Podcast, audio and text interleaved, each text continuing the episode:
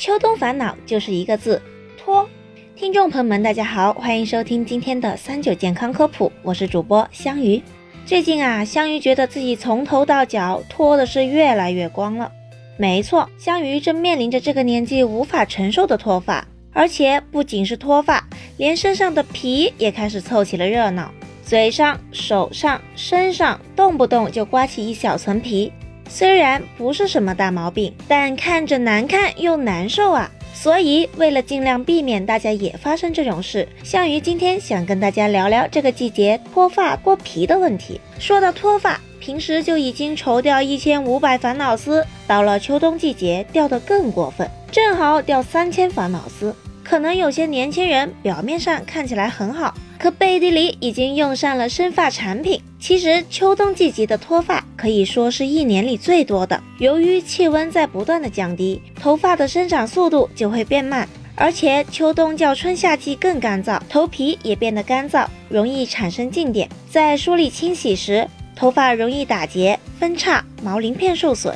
这样一来，头发就会变干枯，失去光泽，很脆弱，易断或掉落。就普通人而言，每个人每天脱落的头发一般在五十到一百根左右，这都算是正常范围。但如果天天掉发，一掉一大把，还连着持续三个月，那就不能不管了。赶紧为了你头顶的温度去看看医生吧。那么，除了季节原因，脱发可能还跟你对它的养护以及你的身体状态有一定的关系。脱发严重的大多数人都有这几个共同特点：经常加班熬夜，没有规律的饮食，或常吃没有营养的食品。所以，如果掉发严重，可以从这方面先反省下自己有没有吃好、睡好、心情好呢？因此，关于吃的方面，我们可以尝试补充植物蛋白，比如大豆、黑芝麻、玉米等，还要多吃带鱼、鲤鱼、熟花生、菠菜等富含铁的食物。平时更要注意碘质的吸收，就要多吃海带、紫菜等食品，而且也要注意个人卫生。但是洗头不用太勤，洗头水也不能太冷或太热。此外，还可以通过头皮的梳理按摩，适当的梳理头皮，促进头皮内毛细血管的血液循环，改善毛囊内毛乳头的营养状况，这有助于毛囊内生发功能的恢复。除了脱发，秋冬季脱皮也是较以往严重。就以嘴皮子来说，现在可能只是轻微有些起皮，再冷一些会更明显。嘴唇这么软，说明也很脆弱。如果老是又舔又咬，很容易伤到皮表层。